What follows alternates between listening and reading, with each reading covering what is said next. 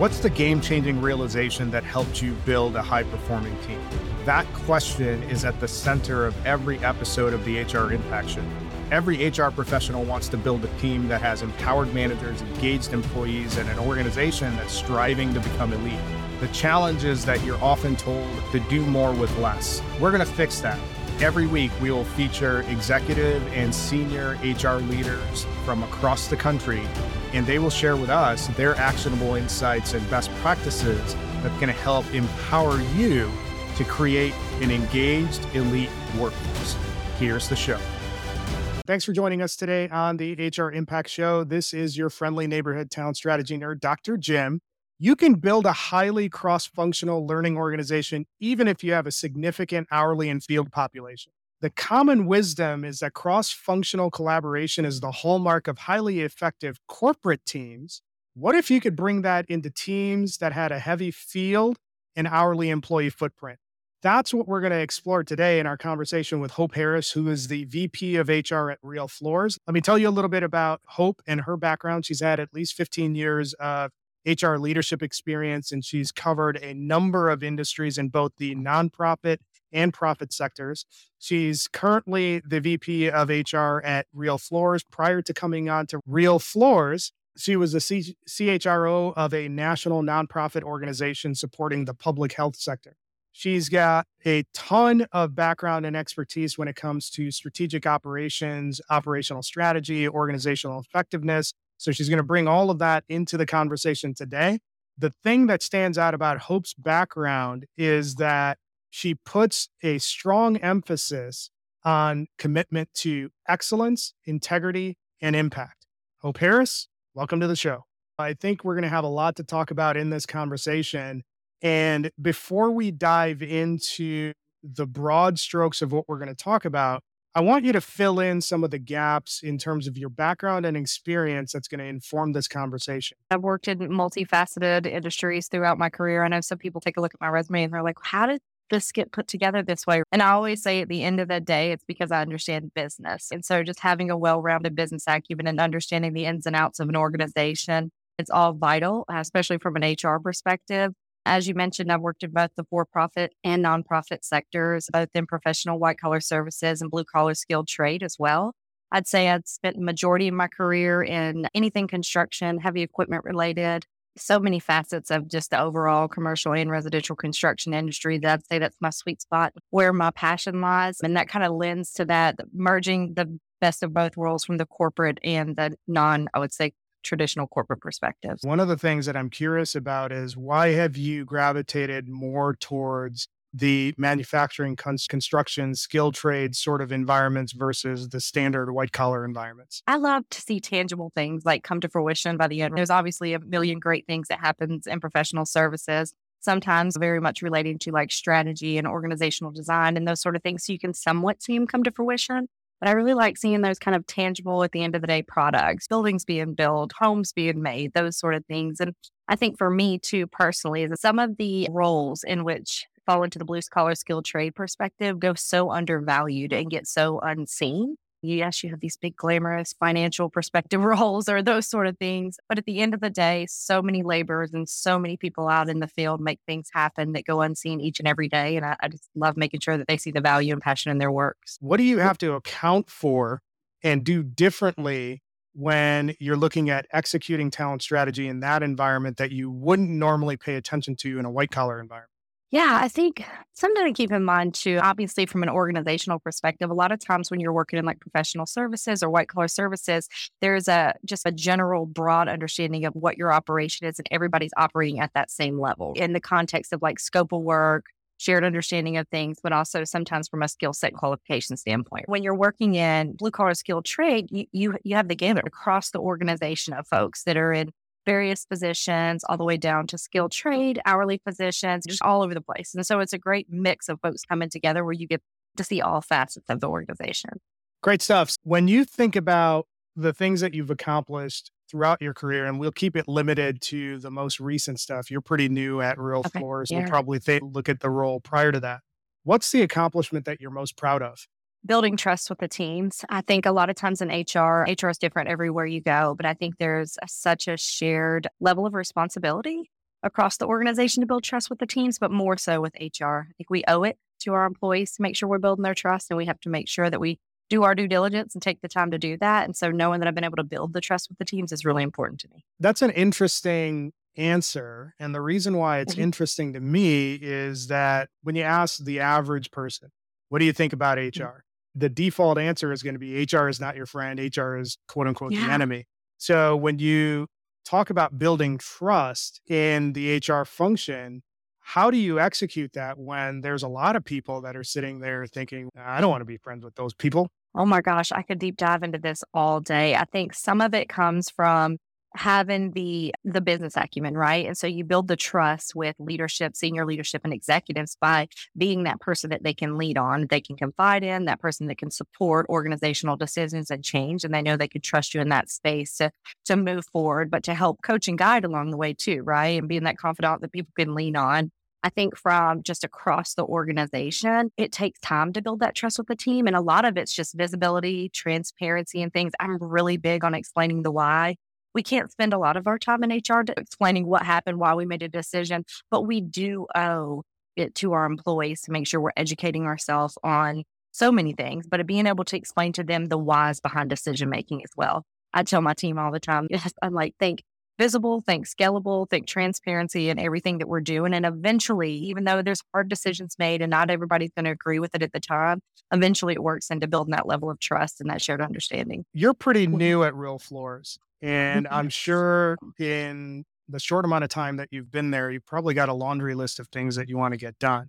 When you think about Oh. the one big moonshot that you want to accomplish by this time next year, what is that? The one big thing is really focusing on um, efficiencies and leveraging our team's strengths. We have a ton of talented team members in this organization, and we're spending a lot of time around some non automated processes. So, working on process improvement and automation is key to be able to leverage their strengths. You, you mentioned something about focusing on identifying what can be automated. I'd assume that there was a pretty long list of things that were potential targets for automation in terms of building efficiencies within the organization. So, how did Mhm. you narrow that down? What was your process for getting to the handful of things that were most critical to improve? From an HR perspective, is where I'm going to take it. And this is what kind of leads into that full collaborative approach to training is just the overall employee life cycle. If you look at the life cycle of an employee from the moment that a job gets requested all the way through retirement, is hopefully where it goes to, not termination, but going through that process, really thinking through cross departmentally all of the ins and outs and the conversations, the requests that have to happen, and really focusing on that employee life cycle. Because at the end of the day, that literally grabs everything from ops to IT to accounting to all facets of the organization. When you think about all the different things that exist uh, in terms of leadership myths and HR myths, what's the thing that you wish would just go away? Oh my gosh. I think the fact that people still think HR is payroll and benefits, it's fascinating to know. Like there are a lot of organizations out there who really still do not see HR as a integral part of the strategic decision making in an organization or an HR shared business partner and those sort of things. But again, I think us as HR professionals have to do our due diligence and make sure that we do get seen in that space and takes time. feel like we're getting there.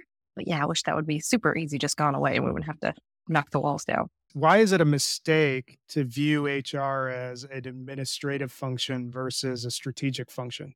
think about it. What are organizations aren't processes. Yes, they have services or tangible outcomes right at the end of the day, but organizations are people.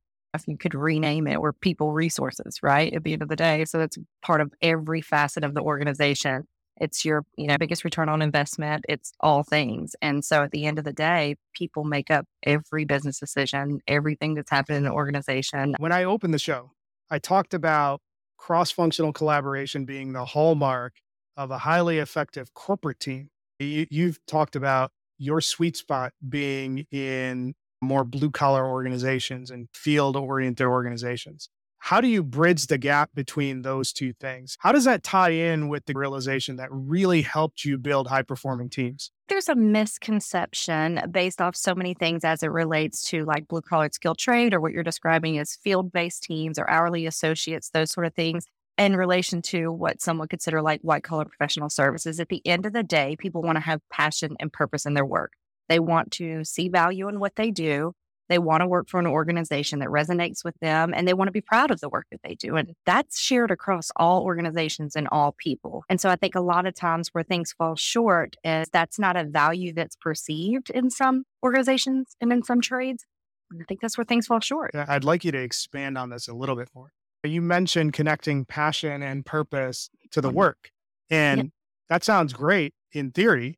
And mm-hmm. I know how to do that in a corporate environment, how do you connect those dots to that new hourly employee that comes into your organization? First of all, it's time. You take time to spend with them on who you are, what you do, and why you do it as an organization. And I think a lot of times, especially in hourly roles, these are roles that have to be backfilled quickly or there's a gap in the system or the process. I think a lot of times in these hourly roles, there's assumption that people just want to do their job or do the one thing in which they've been tasked to do. And don't need to be explained the why or go beyond the full cycle of what's happening in an organization. And to me, connecting the dots is giving those people that. At the end of the day, like I said, I think sometimes there's a misconception that people don't all come to want to come to work, want to do good, want to have fun, but also really want to be tied into the passion of the organization and what is the mission and vision of the organization. To me, I think taking the time with those employees, creating a cross functional training plan where they get to sit or to work alongside or to shadow, whatever definition of it you would like to use, along with folks at all levels in the organization. So they can put the full picture together of what they're doing why they're doing that work and then what is the outcome of that work. You mentioned time. And I mm-hmm. don't know a whole lot about production environments, but what I do know is that line managers in production environments are super busy. I, I think line managers in any function are super busy.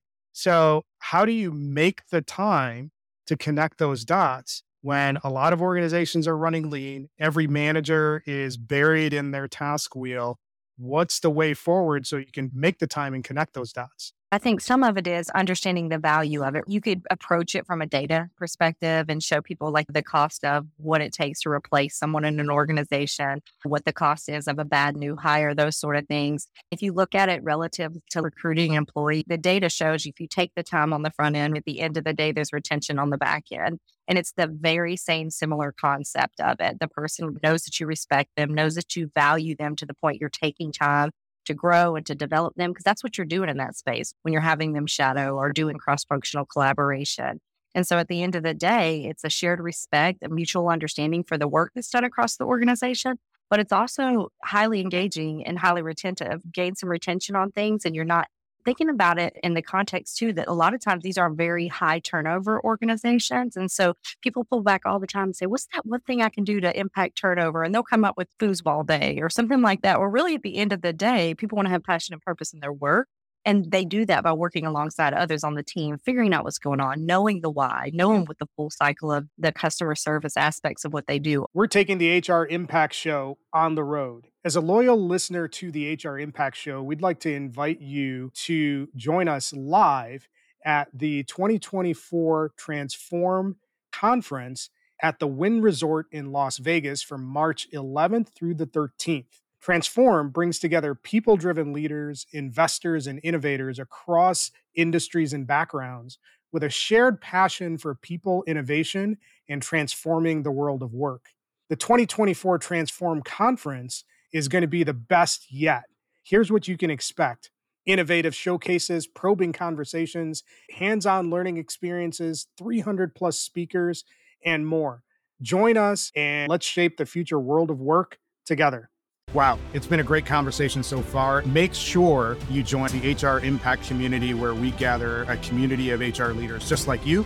This is a space where top people leaders share actionable insights and practical playbooks. Sign up today as a member for the community, get updates on the latest HR resources and exclusive event invites. You can join the community at www.engagerocket.co slash HR impact. And now back to the show. Because not enough time is being spent, on onboarding, training, and development. How much is that tied to the constant churn that exists within the organization? What's your line of sight into that? Throughout my entire HR career, that is one of the things that I've heard the most. They'll say, I need a great person, I need a best fit for the role. The person comes into the role and they're a great fit for the role. Maybe 70% of the time, things are happening what they need to do.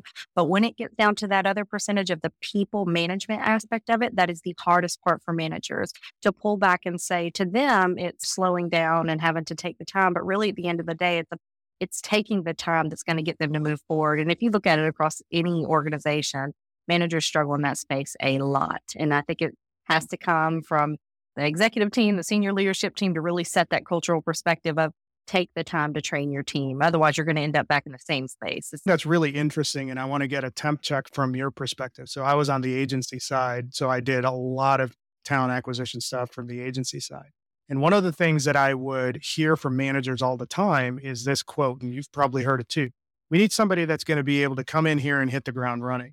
How much of that thinking is Yeah. rooted in managers not taking ownership of what their primary responsibility is, which is re- developing their people? a lot of it's organizational culture because there are some organizations who just innately get it. They get hit the ground running to them means meet the minimum skill sets and qualifications for the role. We'll train you up to the best fit for the role from a cultural perspective or a better understanding of here's who we are and how we do it. But I would say that's a small percentage of organizations where the larger percentage is I need you to come in and hit the ground running. Don't ask too many questions. I hired you because you know what you're doing. But there's this huge gap in how they do it at their organization happens to me in HR all the time. From that perspective, HR is different everywhere you go. I mean, it's the same thing in pretty much all aspects of the work. And yeah, I think there's there is a very serious lack of understanding of what that is and how that should be approached. When you were describing uh, your experience, there's a phrase that popped into my head, which was past results doesn't indicate future performance. And the reason why it, it hit me is that managers often delude themselves into thinking that, hey, if I hire a top performer from XYZ organization and bring them in here, I can run them on autopilot and there isn't anything that I need to do. And that's so flawed from a people strategy perspective because you're just kidding yourself. You have no idea of what the infrastructure that existed in that other organization. So the idea that you can just plug and play people based on a position description and they'll just by some miracle become successful, it's just foolish. It's setting yourself up for, for some pretty big failure. And speaking of failure, I'd like you to spell out what is the cost of that sort of thinking If you look at it from that cost perspective, innately people are going to become disengaged. How I'm a true firm believer most people want to come to work to do their job and to do it right. And so if every single day it's being approached of you're not doing this, you're not getting that right, you're not doing this, obviously that's a wear and then that's a loss from a cost standpoint, high turnover, employee morale, culture, obviously productivity, all those things fall into that from a cost standpoint.